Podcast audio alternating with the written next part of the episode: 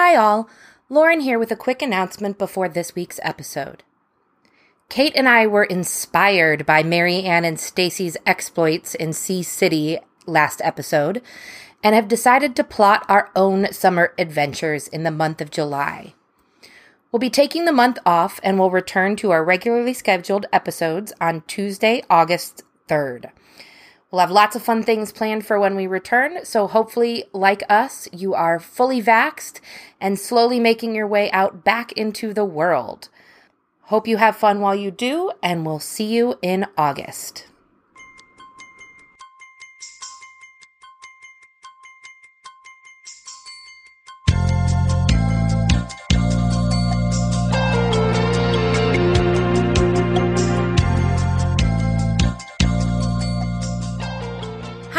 I'm Lauren Hunter, And I'm Kate Vlasic. and this is Generation BSC. Generation BSC is a bi weekly podcast where we discuss each book in the Babysitters Club, episode by episode, book by book, chronological order of release, not necessarily chronological order of the story itself. As we've come to realize, things are sort of all over the place, especially when you're throwing super specials into the mix. We haven't even gotten to the mysteries yet, so who knows where those are going to take us. But that's what we do. We look at it, you know, re- reading them again as women in our 30s, thinking back, reading them as girls in our single digits. I don't know how you would say that, but you know, before we were 10, we remember reading these books. So um, that's what we do. We talk about them, look at them, sort of inspect them, see how maybe um, they are a little problematic in retrospect. I'm not necessarily saying there's anything in this book. But I am saying there's something in this book. Yeah, I was gonna say, I was like, we're getting ahead of ourselves here. Yes. uh, giving away all the what we're gonna have to talk about today. Well, there are plenty of topics with this book, um, which is book number 35, Stacey and the Mystery of Stoneybrook. So I don't know if we want to dive right into the back of the book to sort of give people a taste of what this mystery of Stoneybrook might be. Oh yes, because spoiler alert, you were mostly correct and I was entirely wrong when it came to our predictions, which, you know, I'd say that's a pretty pretty standard batting average for us. All right. So as Kate said, this is book 35. This was released in June 1990 and this is when we are in that transitional ghostwriter period. So we're going to start seeing a couple of Anna Martins sprinkled in, but transitioning out.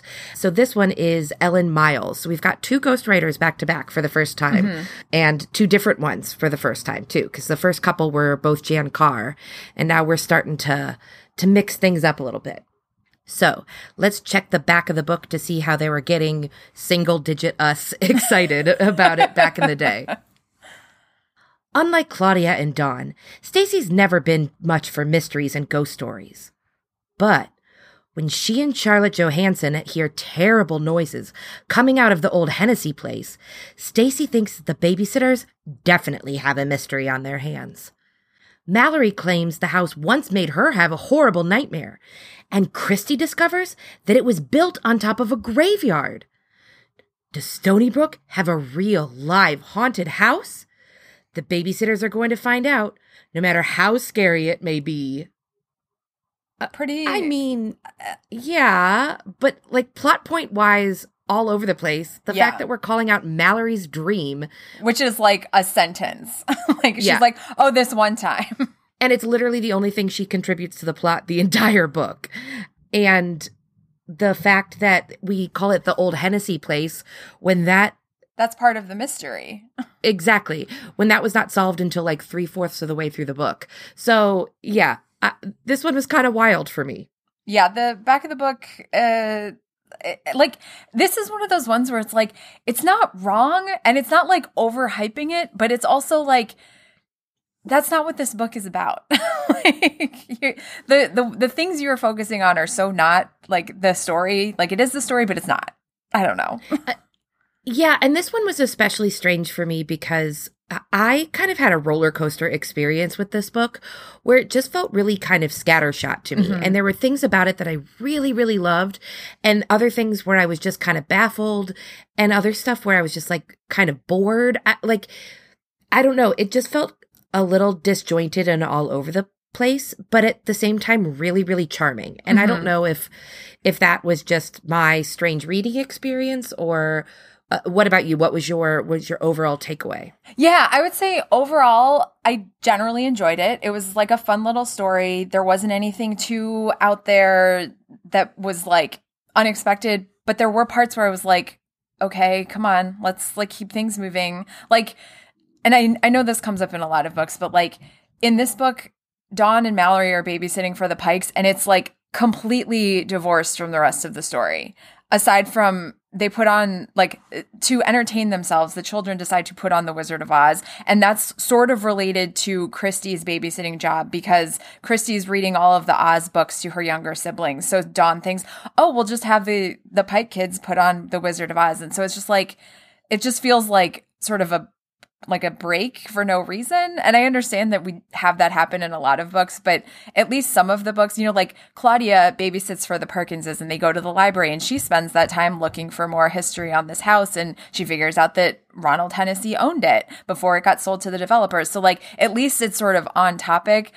I, I think maybe that was the issue is like the other babysitting jobs aren't completely off topic. And then the Pike one is just like, and here's a babysitting job for the Pikes. The end. Like, but yeah, generally I, I liked it, but the it was very sort of up and down in the actual reading of it, if that makes sense. Yeah, that's that. I think that's exactly how I felt about it too. Like enjoyable overall, but just not very coherent. And yeah. like uh, the the my level of enjoyment changed from like chapter to chapter based on on what was happening. Yeah. but weirdly enough, even the completely disjointed Pike babysitting scene was actually written really very charmingly and very detailed in a way that mm-hmm.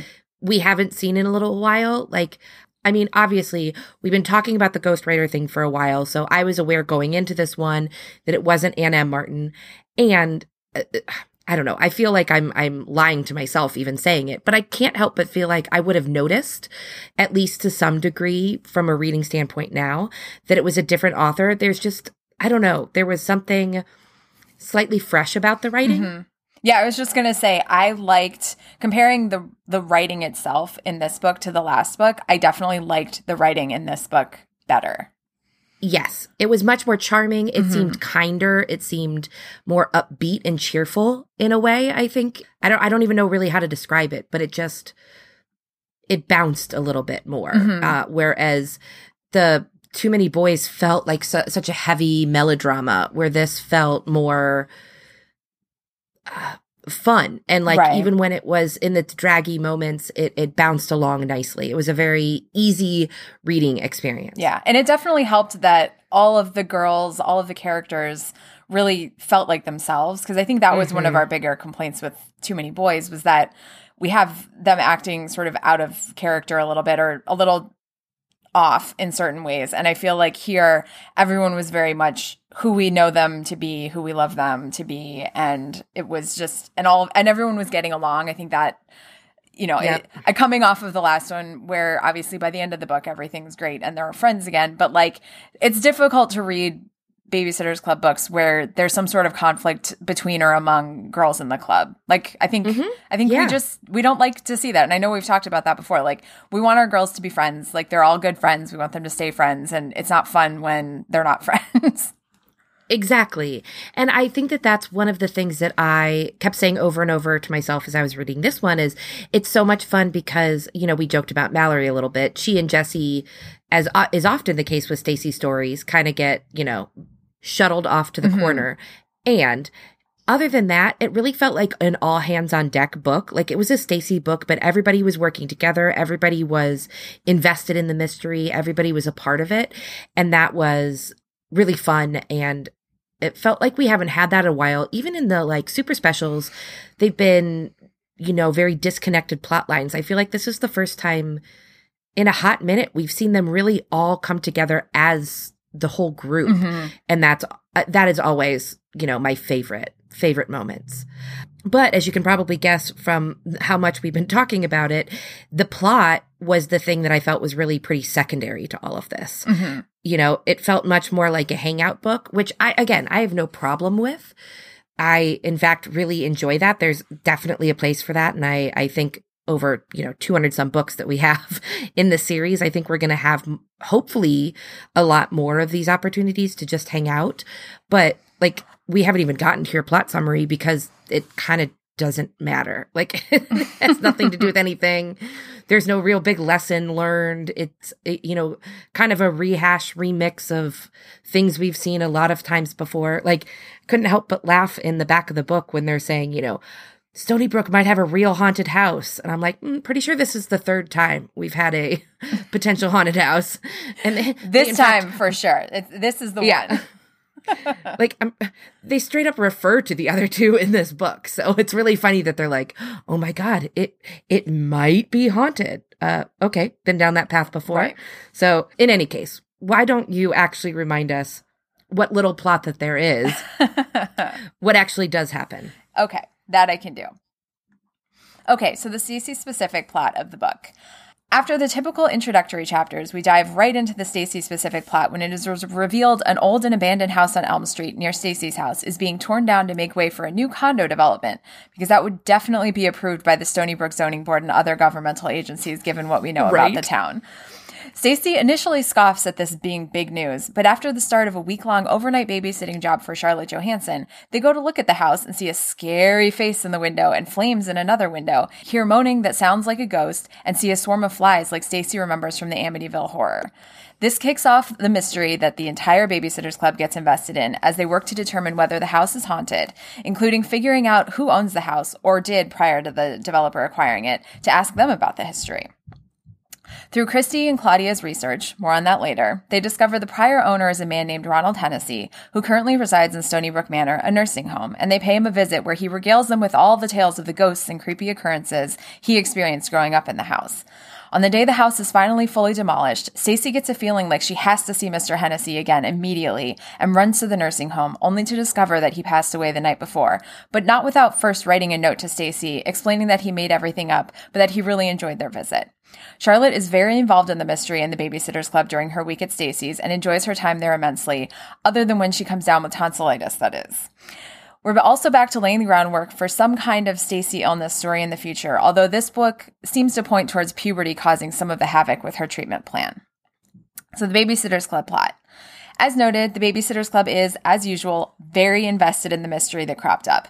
Kristy finds some old books about the history of Stoneybrook that Watson got at an estate sale, and in looking at them, finds a handwritten map that she problematically interprets as showing the haunted house was built on a quote ancient burial grounds, mm. which is why the house is haunted. Claudia uses her research skills to track down the prior owner using property tax records at the library and even thinks she may want to be a librarian someday like her mom, although she does have a brain fart about how to look up where people currently live and has to be reminded about the phone book. Dawn and Mallory babysit for the Pikes, where nothing mystery related happens, but we do get some quote great Pike meal descriptions along with their performance of the Wizard of Oz.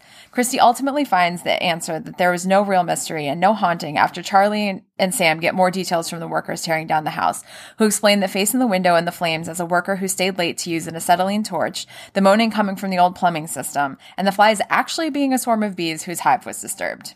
So there's clearly a lot to unpack with this book, but most of it is super fun. So let's start with the quote unquote ancient burial ground bullshit so we can get that out of the way and move Definitely. on to the more fun stuff. So it's one of those things that I didn't realize quite how much of our cultural scary stories and like I mean, even all of that Stephen King stuff. Mm-hmm. They reference Pet Sematary in this book. Basically, just how much culture is built around this idea of things being built on an ancient burial ground, and that's why they're haunted. And it's certainly been impacted by the fact that we're less than a week out from the discovery of the mass burial sites mm-hmm. in Canada of the Indigenous children. And it really just sort of brought into stark relief that, you know, we throw this ancient burial ground reasoning out so often and I never really unpacked what that meant, the horror of that. And mm-hmm. these aren't just, you know, passive burial grounds. These are likely the burial grounds of people that their ancestors killed in one form right. or fashion to to be on this land and it just I think the grossest part is there is zero unpacking of it or thinking about it in that way and I I think I respond so strongly to it now because I know that there wasn't for me either at that mm-hmm. time and for a long time. Um, and I think that that's one of the reasons it's so stark to me now is because I'm still grappling with it, mm-hmm. if that makes sense. No, that makes perfect sense. I mean, it really, like when she says it in the book, it's sort of like, well, of course that's what Kristy's assumption would be. And then yeah, thinking through it more, it's like going back to when we were kids and like you and I we both grew up in Ohio. There are a lot of I mean, all over our country, there are a lot of indigenous peoples that used to live here. In Ohio, in particular, there's certain areas that you know. I, I think down near where you live or where you grew up, there's like the the mounds and all the of that. serpent mounds, yeah, yep. the serpent mounds. So like, we were at least aware of those things as children, and the thought that like, I know, I know as a child, like I never put those two things together. It's like I know the reality, or as much of the reality as I could know. I mean, obviously, we were growing up when we were growing up, and uh, even today, schools are maybe not so great about giving the full picture of what things were like for the indigenous peoples that lived in our country before it was colonized. But you know you you at least get that part of the reality. And you know there were people that were here before and they had their whole civilizations and cultures and they had you know the serpent mounds as part of their burial rituals and all of that type of thing. And then you also have the pop culture quote unquote ancient burial grounds leading to hauntings or poltergeists or whatever. And like as a kid i never put those two things together. Like it objectively I should have thought about it at least for a second that it was like Mm-hmm. not the same but like that's what the pop culture was talking about and I just know as a child reading this book and I I don't remember if I actually read this book or not but it this is not the only time in in you know childhood culture that this concept came up because I know reading it now it's like well of course that's what Kristy would think you know it's it was Yep. just so ingrained and especially when they were writing this book it was just sort of like well, obviously, Kristy would have this concept in her head, and that's why she would jump to that conclusion. And it's just, it's wild to me that for so long, it was just sort of like, for me and A for a lot of people, right? It was just like, that's what it is. That's, that's how you start a scary movie. And like the fact, like, I wish, and this would not have like excused it in any way, but I wish in this book there had been a reference to the movie Poltergeist because that that is that specific, you know, backstory or whatever, mm-hmm. and then we would have at least had. You know, it doesn't it doesn't make that movie any you know more okay, but at least then we would have an explanation for why Kristy jumped there more specifically, as opposed to just you know the ephemera culture around her makes her think that uh, you know because they they talk about Yep. pet cemetery they talk about the amityville horror and it's like so you're talking about real movies that are scary that these girls are allegedly seeing so like throw poltergeist in there so i at least get i can draw that connection of where this is coming right from. exactly Yeah, exactly. Yeah. Of of why Kristy jumped there uh, Right. from some handwritten uh, uh, like they kept saying ancient burial grounds, but literally nothing about their research indicated that in any way, which is its own kind of problematic. But uh, as you were talking, I think that there were two are two main reasons and and I don't mean this as like as an excuse way, certainly not. But I, I think a big part of us trying to to get into this for ourselves, like clearly you can hear us working it out as we're talking our way through this. I think important part of that is, is recognizing what the messages were, how we got there in the first place, how we got here in the first place.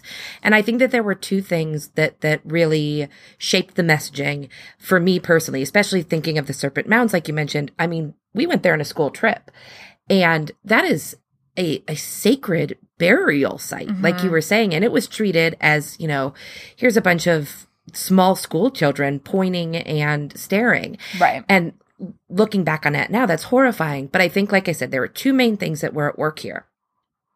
At least for me and for my perception of it, is we were told that this was ancient. They keep using that word ancient to make it as far in the distant past as possible. So the reason they make civil rights pictures black and white to make it seem as if this was happening, you know, in a time so far removed for us that it has nothing to do with us mm-hmm. when it's not that long ago. I mean, it's not, it, it, it, is- it was a long time ago, but it wasn't that long ago. And more importantly, it makes it seem like it's not still happening as Right. if our mistreatment of the indigenous people was a regrettable chapter of our history that ended many, many, many years ago. And it's because they didn't know any better and we know better now. As if that's not still happening today, mm-hmm. not just with our indigenous cultures, but, you know, all over the country. So I think that that um, distancing of it during timeline is a big piece of it.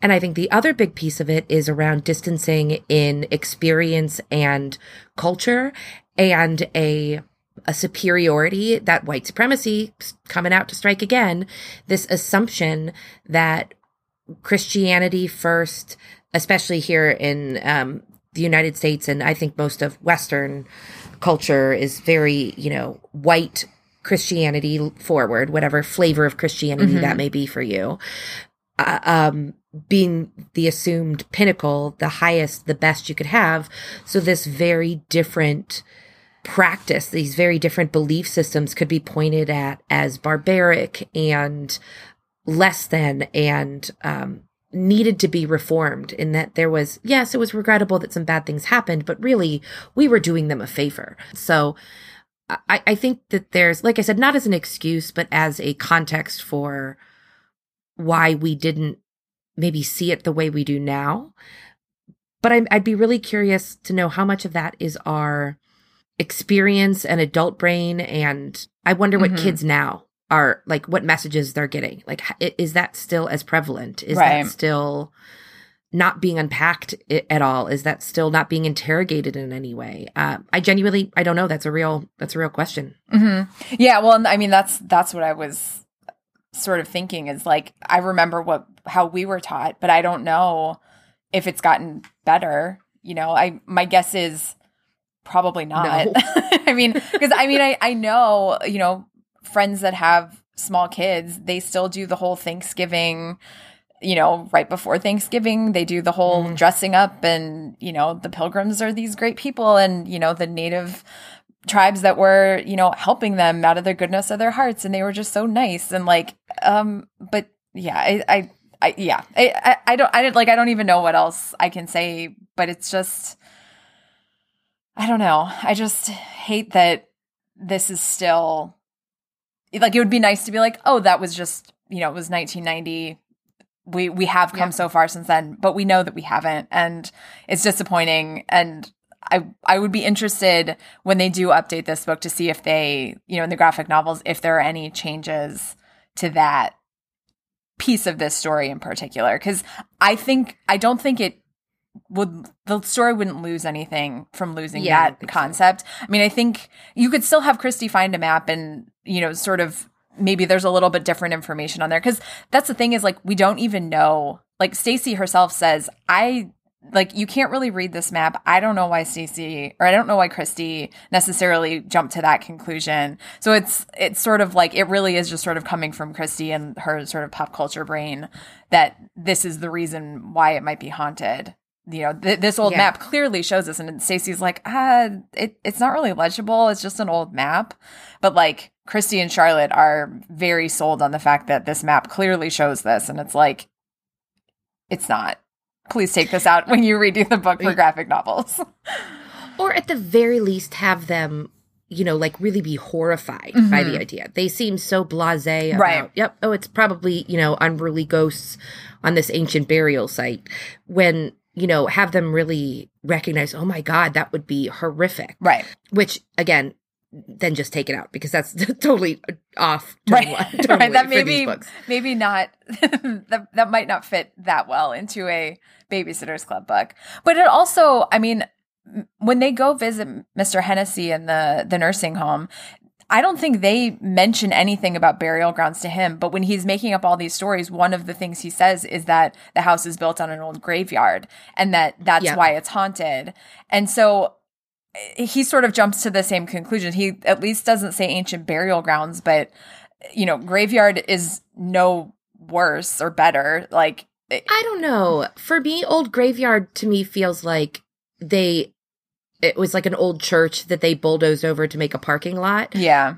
Where uh, ancient burial ground conjures up all kinds of, you know, atrocities to me. It's, I'm not saying it's better in terms of disrespect for the dead. Absolutely not. Right. But it just, the connotation isn't quite the same. But I do think you're onto something there when the fact that like he went there too, that it Mhm. is so ingrained in our psyche that unrestful dead is, you know, shorthand for why ghosts exist in the first place in our popular culture, in Mhm. our, in just in, you know, human psyche in general. Uh, and so the idea that the, a, you know, a disturbed burial ground would be cause for ghosts makes sense. It's this ancient burial ground, especially knowing where they are in Connecticut. There's all kinds of implications there that to me is where we got into some really sticky, sticky territory. hmm All right. Well, j- to s- transition us away from the stickiness of it and back onto the plot mystery, if you are looking for something that is talking a little bit more and interrogating a little bit more about that kind of sticky history, I really do recommend Rutherford Falls on Peacock.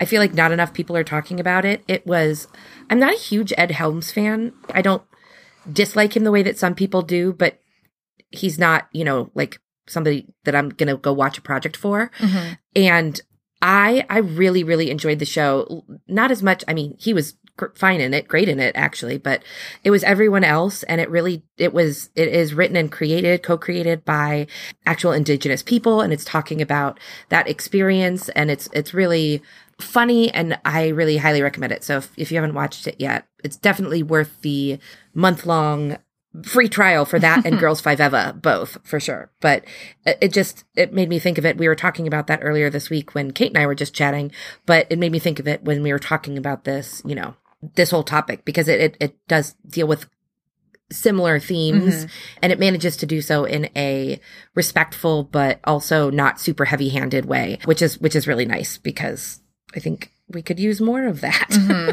For sure. So speaking of unheavy-handed, I have to tell you, I, this plot, this mystery plot in particular, I, I, I was, I really wanted to be more on board with it than I was. It felt like it was really, really slow to get going. Like we were halfway through the book before we even really got into what it was. hmm And then I thought the convenience of, like you said, Mr. Hennessy just dying the next day after leaving this note for them was beyond ridiculous. And then, like, I knew obviously that it was all going to have very rational explanations, but for a little bit there, didn't it? And maybe this is just me listening to too much of It's a Clue, Kelly and Karen, our friends, Nancy Drew podcast. But like, I was fully expecting Mr. Hennessy to like have been like losing the house up style and was like trying to make it appear haunted so that the city wouldn't tear it down. And it was like some, you know, like Scooby Doo, Nancy Drew Mhm. style, like mystery. And then I don't know if I was disappointed that it was or disappointed that it wasn't. You know what I mean? Yeah. Part of me was like, okay, if it is that, that, that, that doesn't really fit with these books. But if it isn't that, then there really just is no plot in in general. It's Yeah. just they've literally made that up for themselves. So, uh, which again we've talked about before. I feel like we've had these conversations because we've had this plot, you know, multiple times. 30 yeah books in. well i think that's the thing is like because we i don't remember exactly how many books ago it was mallory and the mystery diary but it's in the last 10 for sure. And like that one had a much more clear mystery to me. You know like mm-hmm. they find this diary what happened to this painting who who is sophie? And here it's like it's a house and Charlotte and Stacy let their imaginations run away with them and they assume that it's haunted and like that's it. Whereas like there's actually a mystery in Secret Diary or whatever it's called. And that was only seven books ago. by Okay. Yeah, way. I was going to say it was very recently. It was like right before Richard and Sharon got married. So it's like we just had a, a mystery book and the mystery was similar but better in the last one. you know, like I think that was the only thing that I really had the bigger like issue with was like this mystery was just sort of like amorphous and based mostly on imagination, which is great. And I 100% love like kids letting their imaginations run wild and then, you know, investigating based on that. But I don't know that it necessarily makes for as good a book because ultimately the mystery is solved that there's no, it's not haunted. It's not built on ancient burial grounds or a graveyard as far as we can tell. And you know all of the things are explained away by these workmen off screen that are then the you know their words are then relayed to Kristy by Sam and Charlie who then relays them to Stacey and it's like it's a third hand account at that point and like so we don't even get them sort of like investigating on the ground at the house. So I, I think that's that was the thing that was just sort of like oh, okay, well, I guess it's over. Like it, it just it didn't have like a really great resolution. I think that sort of made retroactively it made the like mystery part be sort of like, oh, okay. I actually think you hit the nail on the head there is that the mystery was not the important part of this book. Like really the A plot was about Charlotte staying with Stacey mm-hmm. and feeling homesick and uh, you know, Stacey's mixed feelings about being an only child versus having, you know, a little sister Charlotte there, but the the niceness of knowing that you know she's going to leave at some point and is going to get her quiet house back like that theme came across with Dawn and the Pikes like the whole end of that experience was Dawn coming home and like uh sighing a relief yeah. at her at her quiet house and then like I felt like the Danny Tanner moment was at the end when Stacey was like, "Yeah, you know, she really built this mystery up. I think she just needed something to distract her from you being gone." And that would have been a great message mm-hmm. if that mm-hmm. would have been more where the focus was, but it it like it feels like that that's what they were trying to get at, but in a way that was a little too subtle mm-hmm. for these books audience. Like I got that and the fact that all the girls got so into the mystery, which does feel on brand, like we've talked yes. about. they want to believe in it. Stacey even calls out a number of times because Stacey, it was, I did really enjoy seeing it, like I said, from her perspective. I thought that was really well written because Stacey is always the one who is a little bit more pragmatic, mm-hmm. who is a little bit less taken in by all of it. I mean, Dawn too, but Dawn wants to believe more than Stacey does. And in this case, you know, hearing it from Stacey's perspective where she was like, you know, I think they really just wanted to believe it, but then wanting to be sophisticated, but having enough of that kid to be like, well, you know, maybe mm-hmm. I can't, I can't rule it out. I think that's what she says at one point is that, you know, it's not that she believes it, but there's not enough evidence to rule out that that couldn't happen. Right. And there's just that little bit of that doubt. And I, like as an adult reader, all of that was so appreciated. And I love that, remembering that feeling from, from childhood. And even now, you know, keeping on to that little bit of sense of wonder, trying to keep that alive and like, the way that you spin those stories for the the people younger than you and you're feeling responsible for your younger siblings or the, your babysitting charges or now nieces and nephews you know that that that excitement that comes from being a part of that mm-hmm. childhood experience too. I think all of that was really, really lovely.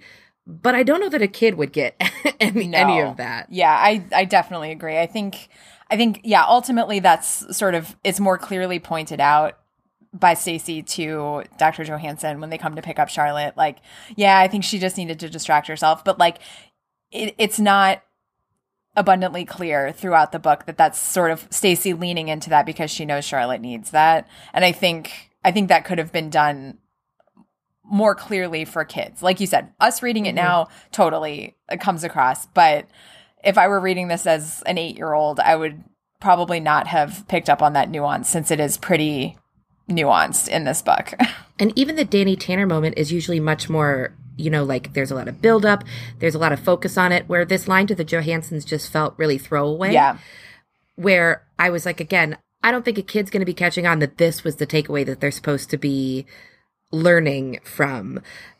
I mean, I don't know. I, what do you think that the kid takeaway would be? Like, don't let your imagine get a, run away from you, or do? I'm not sure. Like, I mean, I feel like as a kid, I would probably have taken away like let yourself get interested in things that you might not totally understand and see what you can find out. Whether it's, you know, the mysterious mm-hmm. house down the street or dinosaurs or space or mythology or whatever, like if you're interested in something, pursue it. I think that's what I would have taken away as sort of like an overarching theme of the book. And I don't think that it's yeah. not a theme of the book, but I think as a, as an adult, there's obviously more layers there that you can you can read than just follow your imagination, which is the the most basic level for sure.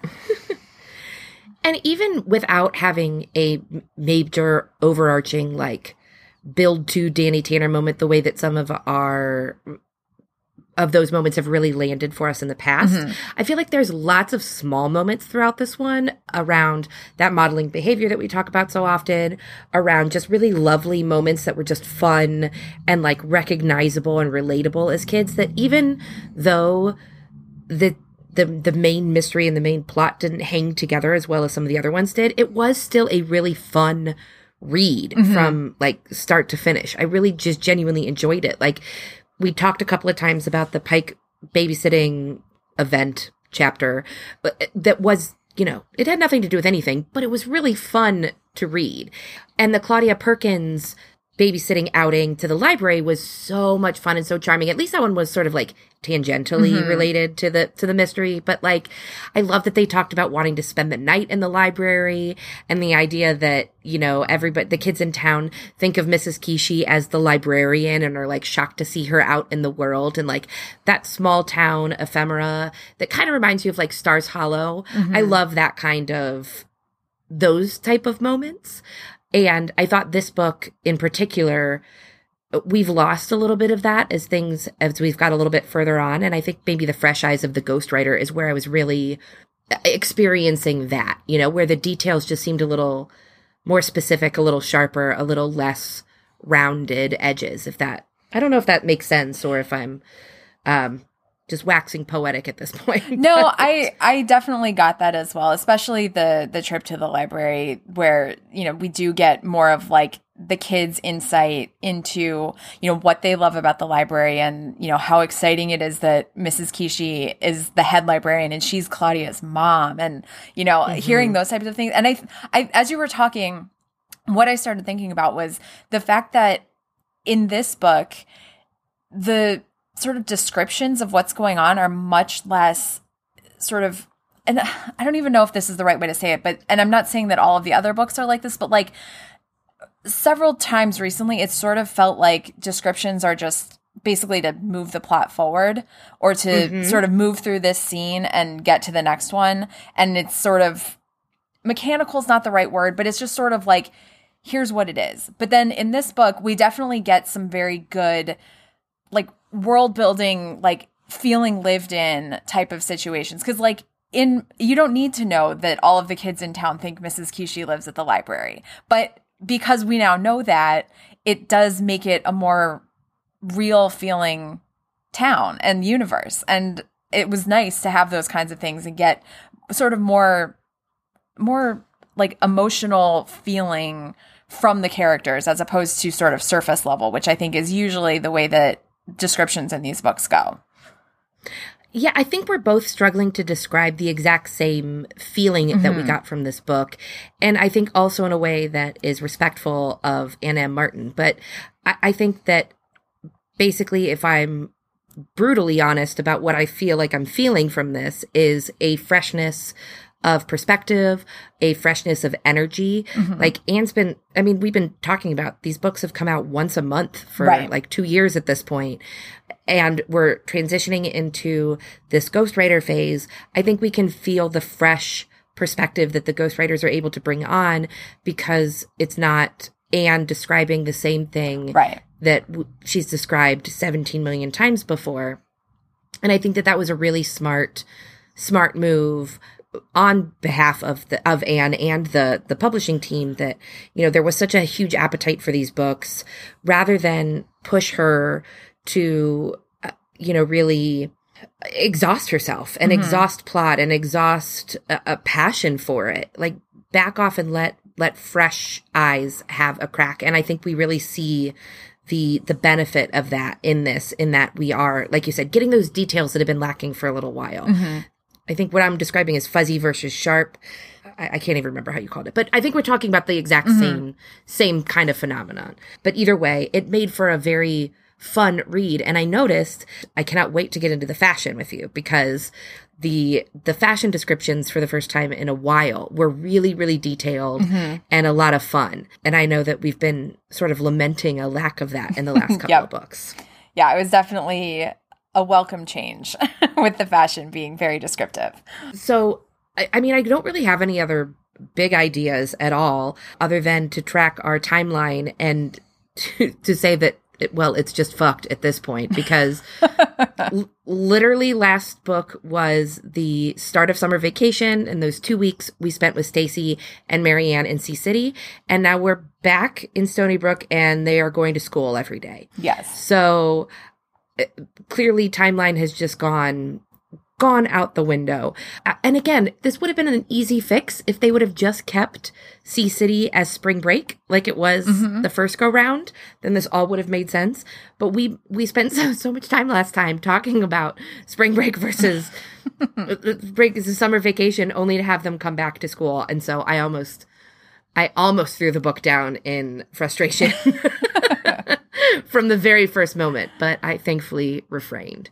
But that was my only other like big overarching picture thought from from the book. What about you? My only other sort of bigger thing is as a real estate attorney, the Yeah. idea that Stoneybrook, this like quaint little Connecticut town where everyone is upper middle class, mostly white, that they're tearing down a historical home to build condos.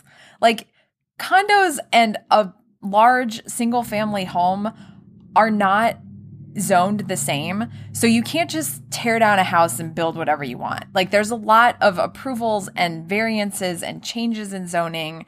And I like this is completely irrelevant for anyone reading a babysitter's club book, but like I couldn't turn off my real estate attorney brain and be like, yes, of course this makes sense. Like even in 1990, that makes zero sense. so I just that was like the the other thing I put on our recording plan because I was like, I I have to remember to to note this outside of just the like one off random comments that we do as we wrap up. But I and and also the fact that Claudia is able at the local Stoneybrook Library to look at like tax records, like those are county level things. So they wouldn't be at the Stoneybrook Library. That was part of the plot that was giving me the very Nancy Drew vibes. And I mm-hmm. know that they kept calling out Claudia was like emulating Nancy Drew, but that was right about the point of the book when I w- went, are, wait, are we actually getting a Nancy Drew book here where we're going to find out that Mr. Hennessy is, you know, trying to fake a haunting for some nefarious purpose or to like save his house Right. or something because yeah no not so much at the at the stoneybrook library and even from a non like real estate attorney place i'm going to call bullshit on condos for that being the vibe in stoneybrook at all. Like letting those you think a bunch of upper middle class white karens are going to allow like some gauche condo high rise in their perfect little small town where everybody knows the children's librarian? Like that just seems very much not the speed of Stoneybrook in the first place. Uh, and on their residential block, like that makes no kind of sense. Yeah, it sometimes. And th- this is not the first time this th- type of thing has come up, but like sometimes there's things in these books where it's just like, okay, like it, it is what it is. Like you don't you don't know what you're talking about, but it's part of the plot, so we'll just give it a pass. But yep, we'll just zoom right over that as I I know I would have as a kid. I probably didn't even know, you know what? I didn't even know what a condo was. I know for sure right. because once when I was really young, probably about the age of reading these books, we ran into some older kids in the woods and they were bragging that they had found a condom and that we probably didn't even know what that was. And I said, Yes, I do. That's short for condominium. Oh so boy. I so I knew what a condo was, but I did not know what a condom was. So That's hilarious. yeah, that's uh one of those that is one of those moments that you know you like that comes back in the dead of the night and you like feel that inner body cringe. That's a that's one of those moments for me. So, do you have any random asides, comments, whatever that we can touch on before we do mine and then do fashion? Because we do have a lot of fashion. Yeah, I I really just want to sort of get to the fashion. I feel like a lot of my random stuff was was packed in with the regular plot because they're, you know, it was so random as a plot. yeah. But I did want to call out that, you know, they mentioned Dawn and her Scary Stories books, and one was called Scary Stories Not to Be Read After Dark. And Scary Stories to Tell in the Dark is, I know that I've mentioned it before. That is one of my all time, like, life favorites, family favorites, down in the annals of history, best books ever. So I love a little shout out and that kind of led me to note, you know, we mentioned that there were a couple of movies mentioned throughout, and we've mentioned before how they often mention real books. This time they talked about at the Children's Library Hour, they talked about Mike Mulligan and his steam shovel and the little house. And then Stacy goes on to give like a little pitch for the little house that I thought was super charming. And I loved that. I loved that these books are so actively engaged in trying to get kids to keep reading mm-hmm. and to engage more and I and I really love that. But it's also really interesting to see where they draw that line between like we're going to give you real things and not real things. Right. And I know we've we've noted that in the past, but I want to keep calling it out and I love that scary stories to tell in the dark. That was a bridge too far. We don't want to send kids right. to that book yet. yeah, exactly. It's like there's the there's a scary story book, but we're not going to tell you what it actually is because we don't want you to get scared. Well, and I just found out watching that documentary that was on Netflix that was eh, fine. I wanted it to be better, but uh, it was it was entertaining for a Sunday afternoon. But anyway, it was about that book, and I didn't realize what a concerted campaign there was to get that banned from school libraries. Mm-hmm. So I can't help but wonder how much that was linked here. They're like, what either they were on the side of it's not appropriate for kids or it was let's not court controversy and just avoid that together. Right, exactly. So but in either camp, my mom fell down on give it to them as soon as possible. Because my mom loves scary stories. So, like, that was the only thing that was really allowed in my house. Mm-hmm. And like the only movies we were allowed to see that were PG 13 and above were scary movies because my mom would take us because she wanted to see them. So, and hey, it worked. She raised four kids who love scary movies. That's literally, we hung out in Chicago last weekend and that's how we ended the night was watching I Know What You Did Last Summer. So, but that was my only real random thought. I was looking for, there was so much randomness. I was hoping for more of a what the fuck list, but there wasn't enough uh, randomness, if mm-hmm. you will, to for it to be too exciting.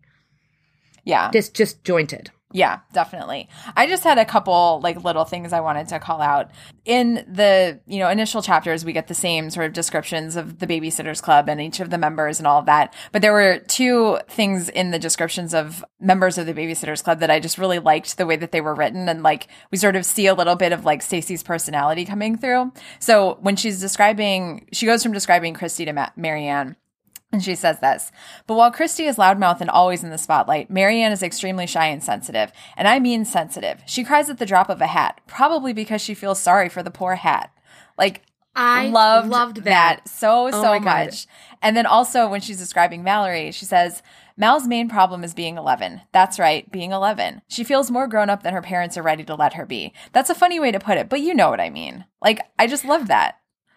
Yes, there were a number of places that I I those were two of them in particular that I highlighted, but where Stacey's like subtle shade, her like sassiness really came out and it felt like it walked the line of her like being slightly bitchy but not, you know, Mary Anne and too many boys bitchy. You know what yeah. I mean? Where yeah, it was yeah. like fun kind of a little bit of an edge. Like when she calls Kristy babyish because mm-hmm. she wears it, you know, the same uniform every day. But she's like, but Kristy's all right. And I'm like, okay, okay, Stacey. Yeah. And the way there were a couple other times where she gives, I, like the cry because she's crying for the poor, poor hat is the one that really got mm-hmm. me. But there are a couple of other moments where there's just that subtlest bit of like ribbing, if you will, that she's doing there. And I, but I thought it, it it stayed on the charming line really really well. Mm-hmm. I loved I loved all of it. Yep, definitely. So one other thing, so again, during the descriptions, Stacey says that Dawn has never gotten a chance to sit in as alternate officer to replace Kristy. And there was a couple books ago where there was the same reference, but that she had sat in for Kristy once when there was like a family yes. emergency. And I was like, I knew that it was never like that. So apparently we're back to never. I just had to call that out. Also, David Michael's favorite lullaby is the Ghostbusters theme song just something to note. Like, love it. And then my only other thing is when Claudia's at the library, she talks about a guy that goes to school with them, Bruce Schermerhorn, who's working as a page Yes. at the library. And like the working as a page at the library was my first job. So I was like, yes, know that, love that, just had to call it out. That was uh, my mom's first job too. That's actually how my dad got to talk to her. Is he would he was not a big reader, but he he knew that she was a page at the library, so he would like get books and then bring them back to her to like. Oh boy. Can you take this back to the library? So you and Bruce and Kimmy all have something in common. By the way, Bruce Schermerhorn, that's a great name. It is a I'm- great I was name. really, I'm like, need to keep him in the rotation with Dory Ann Wallingford yeah. of just really, really excellent names. But yes, I love all of those moments. I love that we are so on the same wavelength because all of those were things that I had noted for myself too. Yep. All right. So speaking of things I noted for myself, let's hear about this fashion. There is some good stuff happening this week. There is some really good stuff. So, Stacey's first outfit, she's talking about how she still shops in New York. So, I still shop there, which means I look pretty sophisticated in Stoneybrook. For example, I had dressed for my train ride in a white jumpsuit layered over a blue tank top. I had on white push down socks with blue hearts all over them, a wide blue patent leather belt, and a wild necklace made of all kinds of plastic sea creatures in a rainbow of colors. I feel like that's a lot for a train ride, It is. but I do appreciate her color coordination. And I feel like we've talked about the way that people used to get dressed up to travel a number of times now. I feel like the train used to be more sophisticated as well. Like I remember there was that whole episode of Sex in the City that was very much about that, you know. You think of train rides being mm-hmm. elegant and and and that's like old Hollywood and really it's just a giant bus. And I have had that personal experience crushing moment as well. Yep, exactly. So also, while Stacey is in New York visiting her dad for the, I guess she's sort of telling us while she's on the train about her weekend with her dad while she's traveling back to Stoneybrook. But on Saturday, they had just sort of gone to brunch and then they wandered around the city until dinner time, which seems like a long time to just be walking around New York. I mean, I would love it, but also like they lived there, so what are they like do some stuff you know like I, but whatever one of the things is so my dad knows that one of my favorite stores is Fiorucci. So when we got near it, he suggested we go in. He told me to pick out anything I wanted. For a second, I considered taking him at his word and asking him asking him to buy me this outrageous purple suede jacket. Was it beautiful? Cropped short at the waist and covered with fringe all up the arms and across the back. But I did the mature thing, silly me, and picked out a wild pair of sunglasses, heart-shaped ones in a black and white checkerboard pattern. Claudia, my best friend in Stoneybrook, would love them. I know. Like, girl, get the jacket. Come on. I'm just saying, I was all about that jacket. I would have been all about that jacket. I owned a very similar version in like a hunter green. Mm-hmm. I would still own that jacket. I would rock the shit out of that jacket. Like, yeah, hey, milk this child of divorce with rich parents thing. Like, Exactly. He took off the whole day mm. from working on a Saturday and he's offering to buy you anything you want in this store. At least try. If he says no, that's too Right? expensive, like fine. And I think she even says that later, like I should have at least tried for that. Or Claudia tells her, like, you could have at least asked for the jacket first, and if he said no, then you can get the sunglasses. But at least try to get it. Like, like the worst thing he can do is say no. And that makes me feel so gross and entitled I to know, even be thinking about. But I'm like, oh, but I want that jacket. I want that jacket a lot. I need that jacket to exist. I would right 100% now. ask for the jacket. I would understand if the answer was no, but I would at least ask for it. He said whatever you want in the entire store. Like, Right? at least try. Ugh. I don't know. But whatever. and then so there's another Stacy outfit that I have to describe.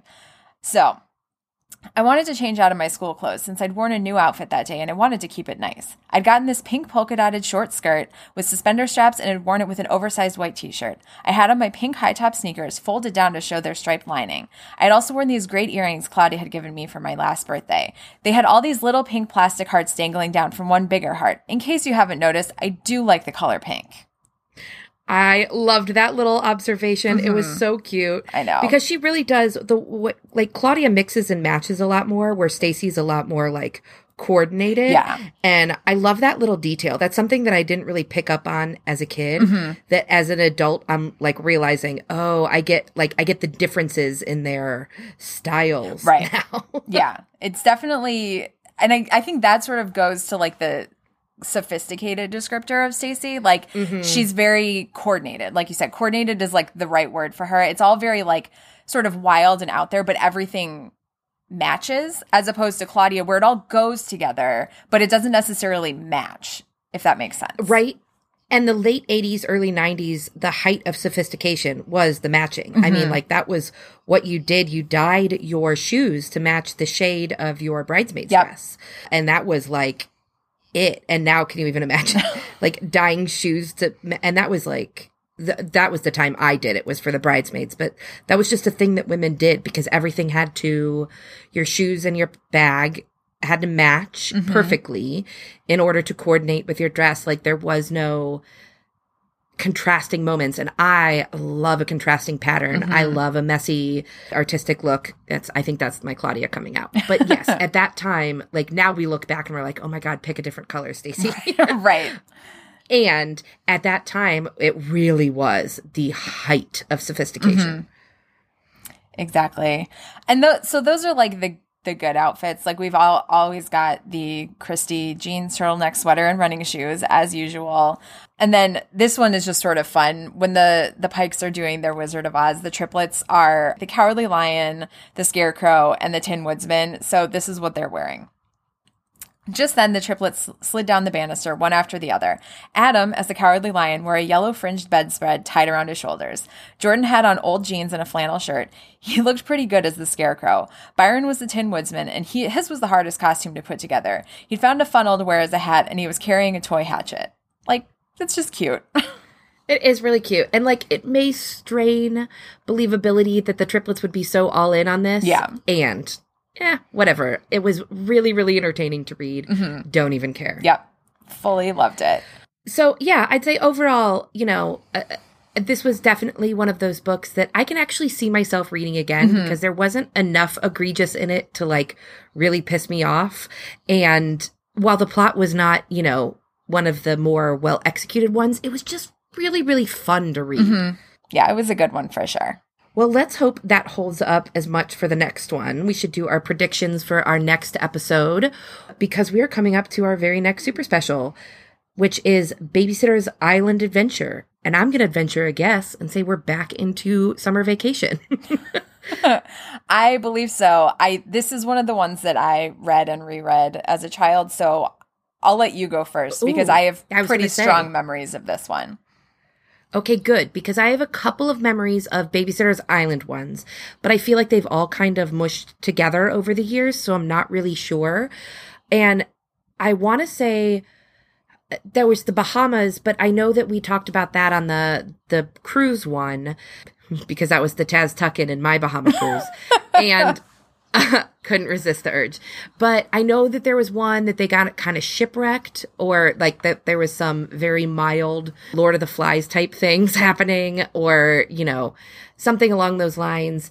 And then there was one about babies, but I don't remember all of that. So I'm going to go with this one is one where they get left behind on some kind of class trip. They're doing some, you know, like off the, I'm, I'm like, what was that? Dawson's Creek. There were those little islands and they did the like scary movie one where they like tried to recreate Blair Witch Project. So this is a little before that, but I'm guessing in summer, but I'm guessing it's something similar where they go on like a, a, a summer camp excursion to like a nearby island off the coast and accidentally get left behind and have to survive for some unspecified period of time. Well, let me tell you what really happens. You're not like totally good. wrong, but it's not all of the babysitters that get stranded. So, Okay. um, Dawn and Claudia are very into sailing, apparently. Okay. It gets introduced in this book. They're very into sailing. They're very competitive. And so they, the book starts with them like racing and uh, one of them loses and they like sort of are like, okay, let's have a rematch. And so they plan like the next weekend, they're going to do another trip, but they're going to take some of the kids that they babysit with them. I think there's a couple Pikes, maybe Jamie Newton. And so they are going out on this race. They're gonna I think the the plan is they're gonna like race to an island, have lunch with the kids, and then race back. And so what happens is when they are racing out to the island, they a big storm crops up and they one of the boats capsizes, the other one um they're able to get the everybody into that one and then they make it to some island. I, I, I don't know how many like random little islands there are off the coast of Connecticut, but they end up on a random island where they end up having to survive for a few days. They have the food that they brought with them for the, the picnic. Uh, there's a lot of candy because Claudia is one of the um, people steering the boat or whatever. So she packed one of the picnic baskets. I think it's Jamie Newton gets sick and they have to try to like take care of him while they're waiting to be rescued. And like Claudia ends up coming up with like all of these brilliant ideas to like get water and save water. And then she finds a mirror and she uses that to signal to a plane that's like searching for them. And so then all of the rest of the babysitters are back in Stoneybrook doing various things to try to find them. So there's a lot more sort of coordination among the babysitters back in Stoneybrook. Although I think Stacey's in New York for the weekend or something. So she's not even really there, but she's like freaking out from New York. Mary Anne and Dawn had a fight right before the boat race. And so Mary Anne's like got that guilt on top of the fact that her sister is missing. Those are sort of the big points. I can't think of like I'm sure, and I think there are at least one or two Pikes there. So I think that Mallory's sort of like freaking out because her siblings are with them and they find the first boat all broken apart and everyone thinks that something really terrible happened. And then they find the other boat and it's empty because it floated away from the island and the end. that was so thorough. I cannot wait to read the book because I'm going to be able to like match it up plot point by plot point. I, I'm I'm so excited now, and I love to know that I wasn't you know like completely far off. Yeah, I still am maintaining that there is going to be one book where they do dig into uh, what's his face, old man Hickory, mm-hmm. because I, I feel like I remember that, but maybe I'm just remembering the one with Cokie Mason where you know they met at his grave. But in any case, I'm I'm very excited for this island adventure now that I know that it is that dramatic. And also, let's talk about irresponsible. If you're gonna like race in sailboats, sure, let's bring a bunch of kids that we right. babysit.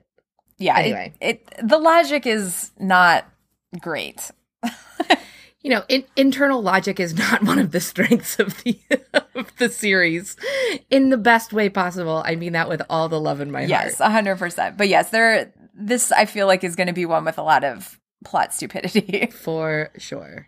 Okay, well, any other final club business? Why don't you remind everybody where they can get a hold of us? Okay. Well, you can follow us on Instagram and Twitter at Generation BSC, or if you have much more to say than can fit in a tweet or a DM on either platform, you can email us at generationbsc at gmail.com. So with that, I'm Kate Vlasic. And I'm Lauren Hunter. And this episode of Generation BSC is now adjourned. Say hello to your friends.